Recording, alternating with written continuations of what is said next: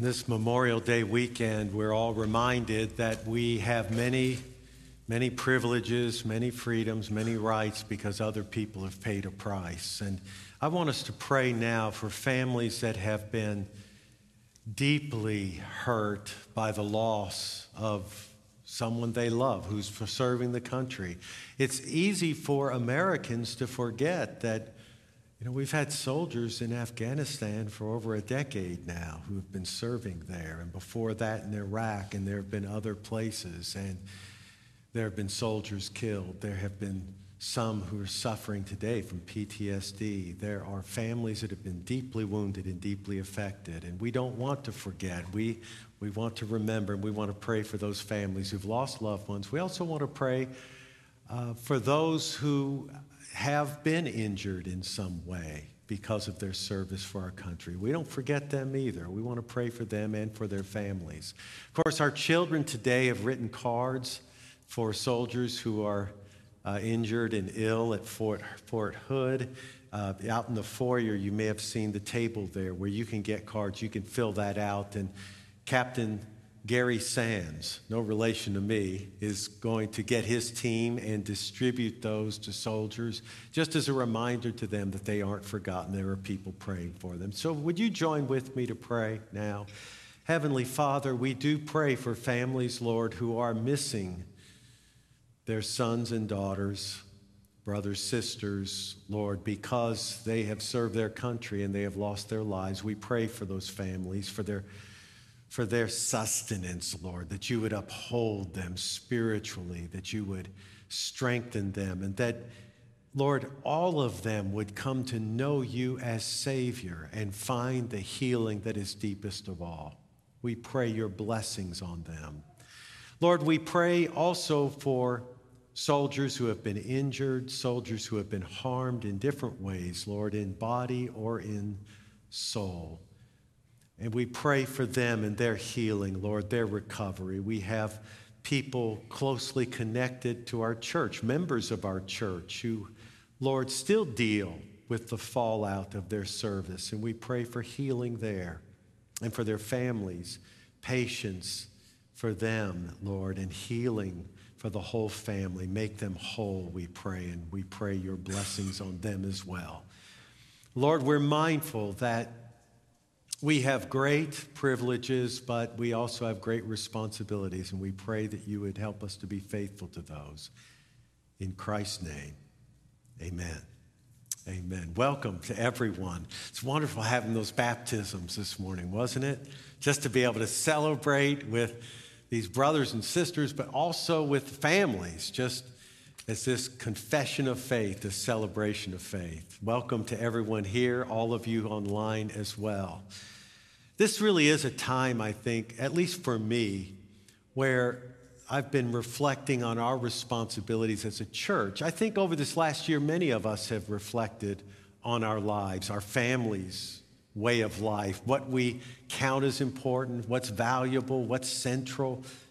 COVID has had a, had a role to play in all of that. It's like what we have been used to has been shaken, and it causes us to reassess. And so I've been doing that. Other staff members are, have as well. But it's something I've prayed a lot about, I've thought deeply about, because I don't want to be the same pastor coming out of this as I was going into it. And I don't want First Woodway to be the same church. I'm so grateful for what God has done in and through this church. So grateful for it. And I give God all glory for what He's done. But I want to reach higher.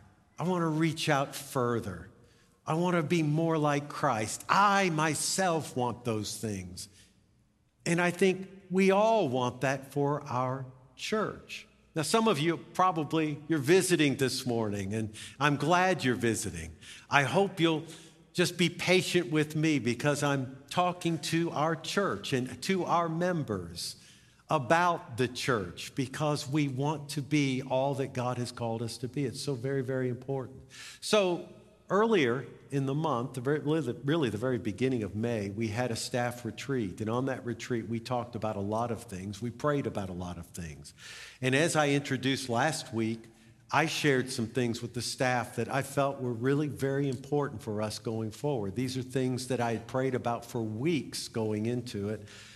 And I shared some of it with you last week. I want to pick up on that again this week. It's a little bit different, it's a little unusual for how I usually proceed on Sunday morning, but I think it's really important, and I do feel like the Lord led me to do it.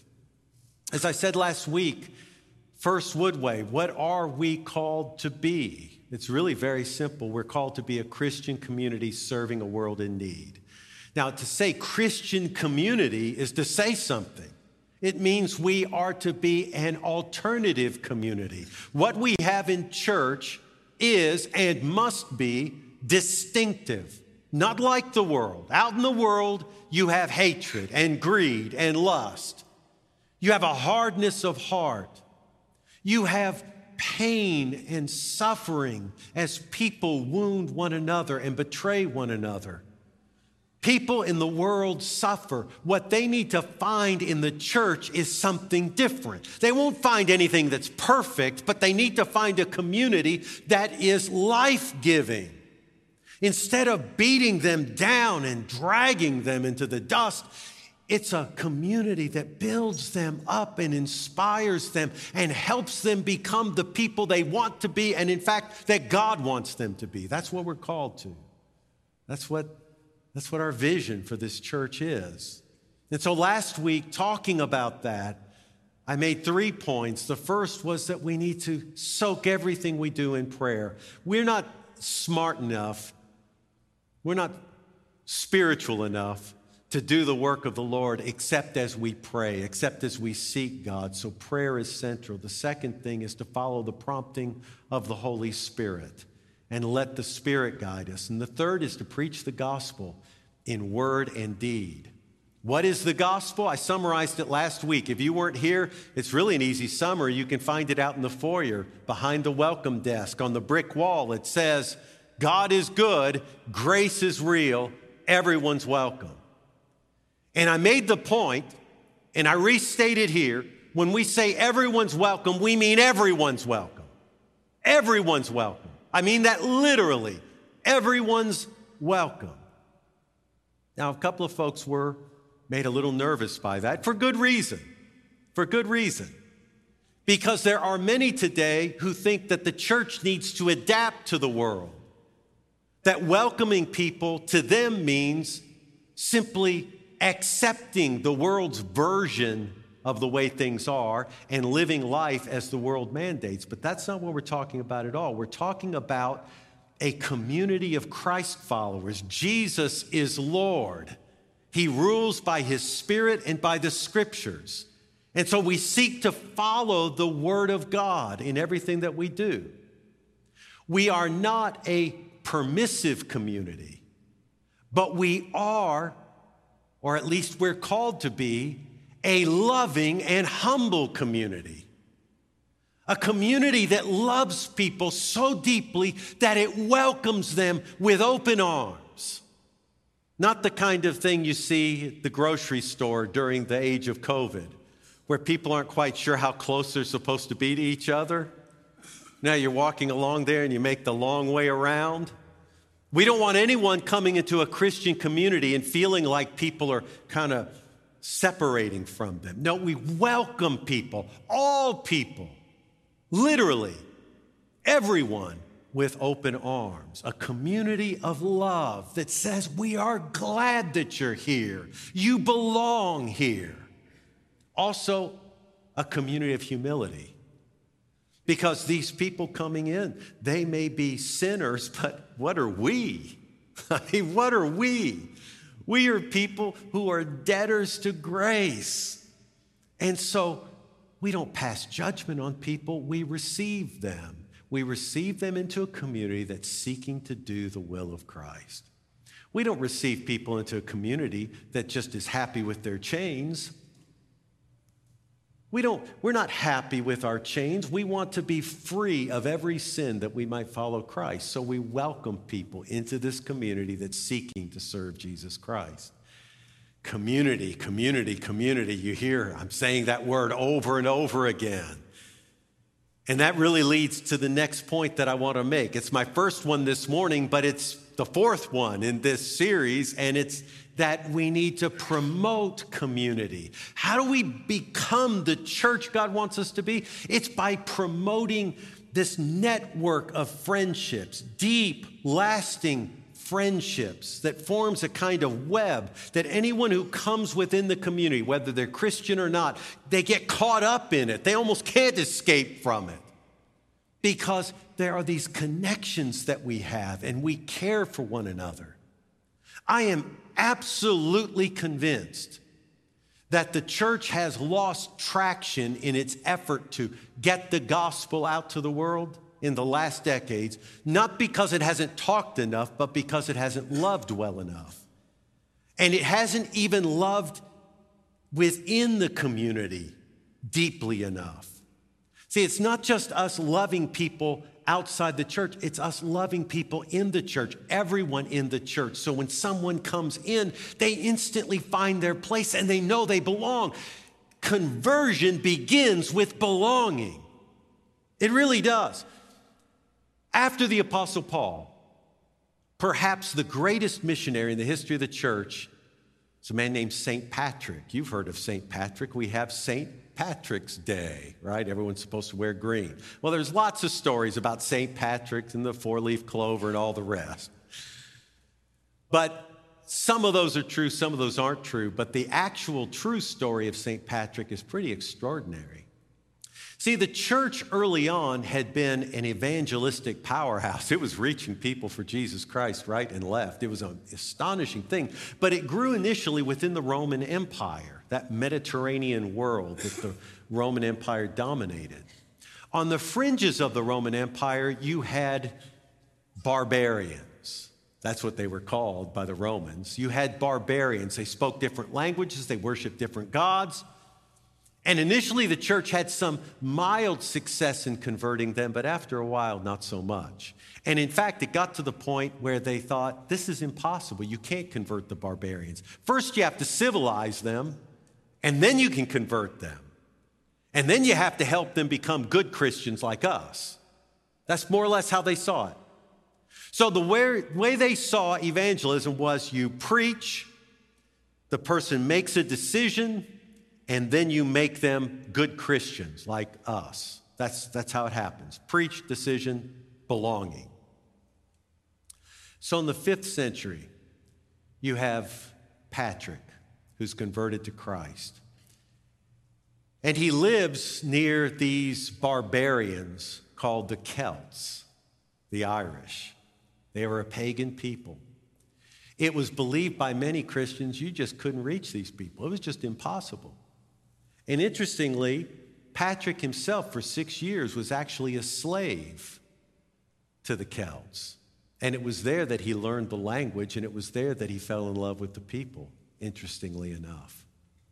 Eventually, he felt called to reach out to them. Do you know how he did it? And this is extraordinary because of his incredible success. Because the Irish were saved by thousands, churches were planted, innumerable churches through Ireland. And after that, these missionaries began spreading out to other countries as well. But how did he do it? Well, there are a number of things involved. One of the main things was that he understood the people and he loved the people. But then he would take a community, a small community of people with him. He didn't go by himself. He took a small community and he would plant that community by a village or a town. And the Christians in that community, sort of an apostolic band, would just start loving on the people of the village or in the town. They would serve them, they would pray for their sick, they would practice radical hospitality, inviting them to come and share meals with them, inviting them to come and participate in worship. The whole ethos of the outreach was to take people in and make them a part of the community. The key phrase in George Hunter's book, The Celtic Way of Evangelism, the key phrase is belonging before believing. See, the Roman Christians lapse in the idea you preach, there's a decision, then you belong. Uh, St. Patrick reversed it. First, you belong. And then, drawn by the faith of the people around whom you're living, you believe. And then you're discipled. Belonging before believing. Isn't that what Jesus did? Who did he eat with? Tax collectors and sinners. Which was worse? He ate with tax collectors and sinners. He ate with the outsiders. Why did that cause the Pharisees such offense? Why were they so upset about that? The Pharisees believed that God forgave sinners. They believed that. But here's how the Pharisees saw it You're a sinner. God stands here. You go off in your sin. We're standing with God. When you repent, you can come back and be part of the community. Jesus, instead of communing with sinners after they repented, he did it before. That's why they were offended. That's why they felt like the Lord was letting down standards. That's why they thought he was dangerous. The people needed to be righteous or judgment would fall. And here's Jesus encouraging sinners by hanging out with them and socializing with them while they're still unrepentant. But Jesus said, Hey, you don't, you don't understand. I'm a physician, and a physician goes to the sick. Could you imagine going to the doctor and the doctor says, Well, you know, I'd really like to help you, but you need to lose 30 pounds. You lose 30 pounds, you come back, then I can help you. Or, yeah, I know you're having trouble breathing, but you've been smoking all these years. What do you expect me to do about it? Go quit smoking and then come back. I mean, what if, what if our doctor started passing judgment on us? We don't want the, the doctor is there. We come. And he or she takes us as we are and seeks to help us where we are. Community. Community means loving everyone, embracing everyone, giving them a place to belong even before they believe. I believe that's the kind of church that will reach people today. Church is putting up boundaries. People aren't interested in that. People aren't interested. They're also not em- interested in emptying out all values and standards. People, people are unnerved by the moral chaos of our society. I mean, there are a few loudmouths dominating public discussion, that aren't unnerved by it, but more normal people are unnerved by what they see, the moral chaos that's going on. What they what so many people are longing for is a community where there are standards, but where people matter and they're not judged and put down. That's what we need to be as a community going forward. People need to know First Woodway is made up of people who love people. And they love people even when those people have problems. And why shouldn't they? Because we've got problems, right? It's like that old song. Linda and I were, were uh, in Boston and we saw the bar that they actually filmed the old sitcom Cheers. You remember that? It's interesting because Cheers is like before some of you lived, probably. but almost everybody knows the song, right? Sometimes you want to go where? where everybody knows your name, and what else? And they're always glad you came. You want to go where problems are all the same, you know? Everybody knows your name. Doesn't that really sum it up? Why do you have to go to a bar for that? Right? Truth is, you won't find it in a bar, but can't you find it in church? You know, sometimes you just want to go what we, what we want is for people to be so attracted to the community that they'll put up with our faith. Does that make sense? It's kind of like, well, you know, I don't know if I believe everything they believe, but man, I, I just like being there. I like these people. That person's already got one foot in the kingdom of God. We love them and pray them into the kingdom of God. So, promoting community. The second thing, or actually the fifth thing, is we as a church need to, I think, recommit to building up families. Not that we don't do that, of course we do that. And, and when I say families, I'm thinking about families that have children at home. And, and it's not like only those people matter. Everybody matters. Many of you don't have children at home. Many of you, you know, are single. I understand that, and everybody matters. Everybody's part of the community. So don't get me wrong on this. But in our day, the families are in desperate straits. It is harder to raise children today than it's ever been. I'm absolutely convinced of that. You know, I think about when I was a kid, my parents would just, you know, let, let me open the door and walk out to play for the day. All right, see ya. Because they figured that, you know, the other parents were watching too and everything was going to be okay. I, I could never dream of having done that with my kids. I wouldn't just let them go out the door and play for the day. For those of you with children now, not only will you not let them outside, you got to worry about what's sneaking inside over the internet. I mean, it's a difficult, difficult time. And you don't even have institutions backing you up. Half the time, they're trying to undermine you, trying to get to your kids and teach them something contrary to what you believe. It is a difficult time for families.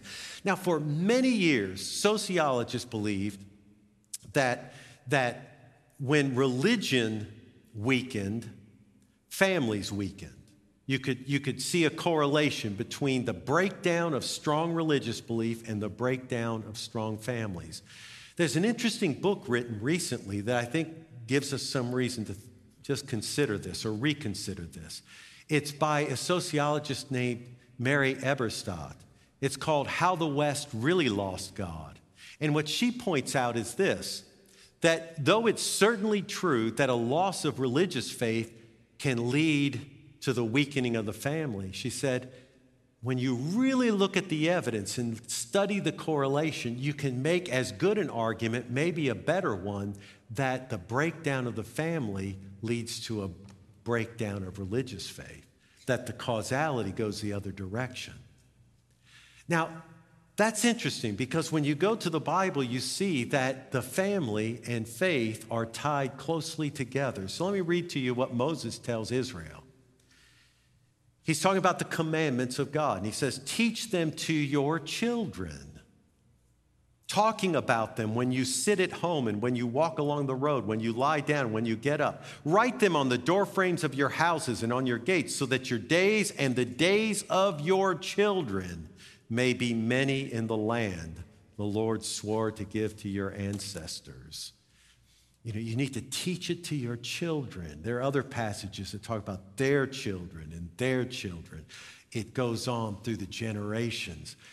Our church needs to take responsibility for passing the faith on to our children and establishing them in the faith.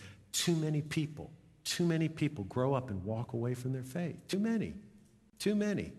You can't say that you're concerned about our culture and also be indifferent on the discipleship of children.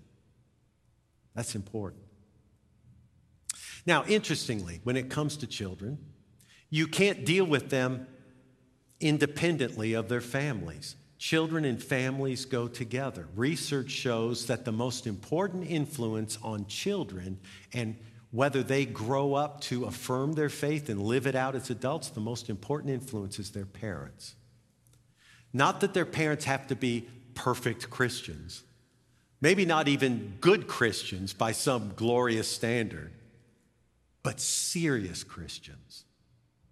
Serious Christians, where it's, where it's more than just checking a box on Sunday, but they clearly intend to live for God. That deeply impacts the child. Now, there's an implication of that. It means Ministry to children and youth means ministry to whole families and to their parents.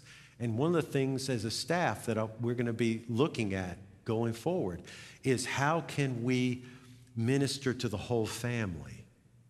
Not just children, not just youth, not just adults, but children, youth, and adults as a family. The second thing that research shows is that children tend to grow and hold on to their faith more frequently when they're part of the whole community, and especially when they know other adults in the church besides their parents. See, a lot of churches, they just know other kids and their parents. But what helps them grow in adult faith is when they know other adults. What does that mean? It means we want to connect the kids up with other adults. And this brings me to a point I just want to pound home this morning. I really do. Now, you know, I mean, you know, if you come here very often, I don't, I don't try to guilt people. Until now. I mean, I'm going to be just a little bit judgy here, just a little bit. I'll repent later. When parents come and they dedicate their children to the Lord, I always turn and I ask the congregation, Will you be committed to these families, doing what you can to help these families to thrive and help these children to grow? And I always hear, Amen. Now, is that a true amen or is that a pleasurable ritual?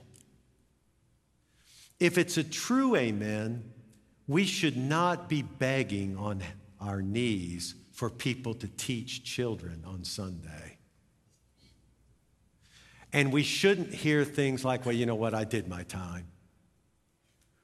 Or, you know, let, let the people with kids take care of it. Here's, the, here's what's happening. This was happening in our church with our life groups for parents of children living at home, all right? Um, almost all of them volunteer with the children. They already do it, they're doing it. They're doing it so faithfully that they have a hard time sustaining their life group because because half of them are gone every week. They don't have the same continuity. Now, listen, if we really care about families and we're not keeping score about how much some person's done and how much another person's done, you know, we're not keeping score. Have I done my duty or not? We're not doing that. If we're really thinking about how can we support families, then one of the things we really do need to take seriously is that God wants us to invest in children and that we as adults need to invest in children, form relationships with these children. We need to do that. And by doing that, we allow the parents to have relationship with other parents and to thrive. I've met with another number of young families recently, and I said to them, listen, I promise you, we are going to do absolutely everything we can to broaden the tent of people who volunteer in children's ministry not so that they'll be left off the hook, but so that they're not carrying the whole load. So I am appealing to you, my brothers and sisters. Families are vital. Building up families are vital. And we help build up both the parents and the whole family when we all kick in and help with the children and help with the youth. And I don't mean just warm bodies, I mean minister. I mean minister. Because that's what we do here. We don't have warm bodies here. We don't, we don't just have babysitters. We don't do that. We minister. I'm asking you to be open to the leadership of the Holy Spirit. It's fine to talk about the prompting of the Spirit. Well, what happens if we ain't going to listen to the Spirit on something like this? I cannot believe that the Lord sends families to us and doesn't also call people, the necessary people, to minister to those families. So I appeal to you. If you don't have children, maybe you have the freedom to serve. And what a blessing that would be to our families. So, yeah, I'm, I'm being a little judgy, maybe, right? I don't mean to be. I don't mean to be, but we're all in this together. We're all in this together. And then finally, I don't have to take a long time with this, but it's very, very important. We need to meet needs and heal hurts. Jesus, again, came as a physician to meet needs and heal hurts. The gospel is all about overcoming sin, but remember, sin has its consequences. If I sin, it has consequences for me, and it can warp and twist my life in ways that it takes time to, to get straight. I need help. But not only that, my sin doesn't just affect me, it affects other people. And so they may, because of my sin, need help.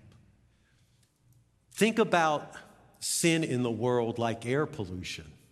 You know, the air pollution reaches to a high, high enough level, and people get sick all over. It's more obvious in some than others. It works quietly in some. It shows itself in, in some breathing difficulties in those who are more vulnerable, but it's, it's everywhere and it's working. So in our world, sin is at work. And it's our job as Christians to battle sin and death wherever we find it, to do what we can to minister to those needs.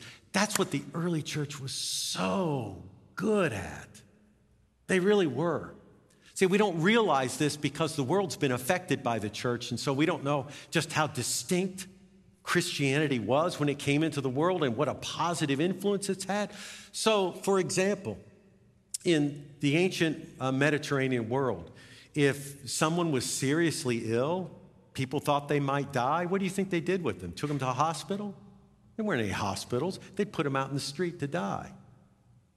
The idea of being merciful, there were, there were Greek and Roman philosophers who said mercy is no virtue.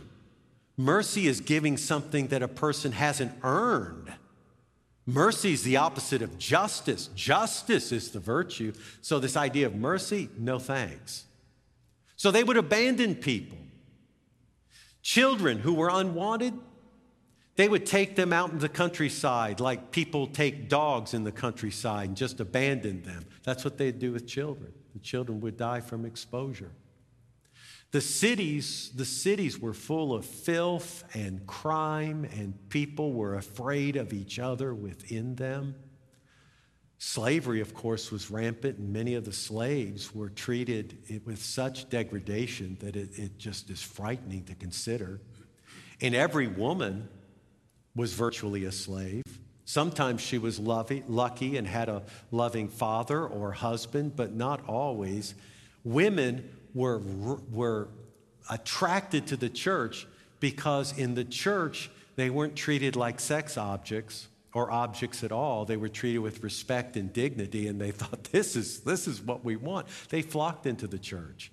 In fact, people started coming into the church because they noticed that when folks were left out on the street to die, the church would take them and bring them into their own homes and take care of them. They would go collect up the children that were abandoned and they'd bring them in and raise them as their own. They got a reputation for this kind of thing. One pagan philosopher said, Behold how they love one another. He saw the church as made up of a bunch of superstitious rubes, but he said, Look how they love each other because they were taking care of one another and they protected one another. In the second century in the Roman Empire, there was a series of plagues. It may have been the early onset of smallpox. Nobody quite knows. But it decimated the population. Listen, we're talking about coronavirus. It's nothing. Nothing. Those plagues, as much as a third of the population was wiped out over a series of years. Think about that. Think about what's happened in our society over the coronavirus. And imagine what would happen if a third of the population died from it. So the people were terrorized by the plague. But if they went to the pagan temples, what would they find? Nothing and no one, because the priests had all fled the city to avoid the plague. But the Christians, the Christians brought those people home and they nursed them. In some cases, the Christians got sick themselves and died. In a remarkable number of cases, not only they remained healthy, but the people survived. The word started spreading around that these Christians have some kind of power, some kind of healing power. Would you think? Would you think? But the point is, it was through meeting need, it was through showing mercy. There's a great verse, and in, in, I'm ending in just a moment, but there's a great verse here in Ephesians 4 that I'm not sure, I'm, well, I am sure. I'm sure I haven't taken this seriously enough. And I think as a staff, we need to really take it seriously. It says this Christ gave himself, gave the apostles, the prophets, the evangelists, the pastors, and teachers. These are, you might say, offices. It's either four or five, depending on how you count them. Pastors and teachers might be one office. But he gave these offices. What for? To do the ministry? Well, yes and no, because look what it says. He gave them, verse 12, to equip his people for works of service. Actually, he calls people to the ministry to equip the whole congregation for works of diakonia, service or ministry. Diakonia is the word from which we get our word deacon. Everyone's called to be a deacon in that sense. And the, the ministers are to equip and facilitate and help the congregation do works of ministry. So we're talking about meeting needs, we're talking about all of us seeing people and their needs and being willing to spend money, time, energy to help. It's not always easy. We need the Spirit to guide us because, let's face it, sometimes trying to help makes things worse. But with the Lord's Spirit guiding us, we can make a difference. So, praying, following the Lord's prompting, preaching the gospel in word and deed, having Christian community, building up families, meeting needs, and healing hurts if we can, if we can inflesh that kind of Christianity, can you imagine? Can you imagine what will happen? That's the church I want to be part of. That's the church I want to be pastoring. I see so much of that already. But in myself, I feel as much as anything the need to pray God, help me, help us. I hope you feel that need. And that's how I want to end this service, just in prayer, that God would stir us, use us, that we leave this place more determined than ever to be God's people in this world. Pray with me, would you? Heavenly Father, thank you for sending Jesus Christ to save us from sin. And thank you that you've not only shown us mercy, but you allow us to be part of your ministry of mercy in this world. Lord, we pray you would help us to love one another. Help us to love those who are not part of this community. Lord, help us to practice the kind of radical hospitality that changes lives Lord, we ask that you do this by empowering us in your spirit. Teach us to pray. Lead us forward.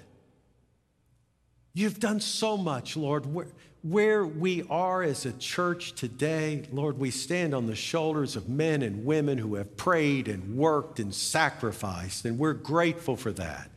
In standing on their shoulders, Lord, we want to reach higher still, and we pray that you would help us. And so we ask that you would fill us with your spirit, that you would guide us from this day, that you would open us, Lord, to your leadership, that you would use us in ways beyond our reckoning, beyond our expectation, to the glory of Jesus Christ. And it's in his name that we pray this. Amen.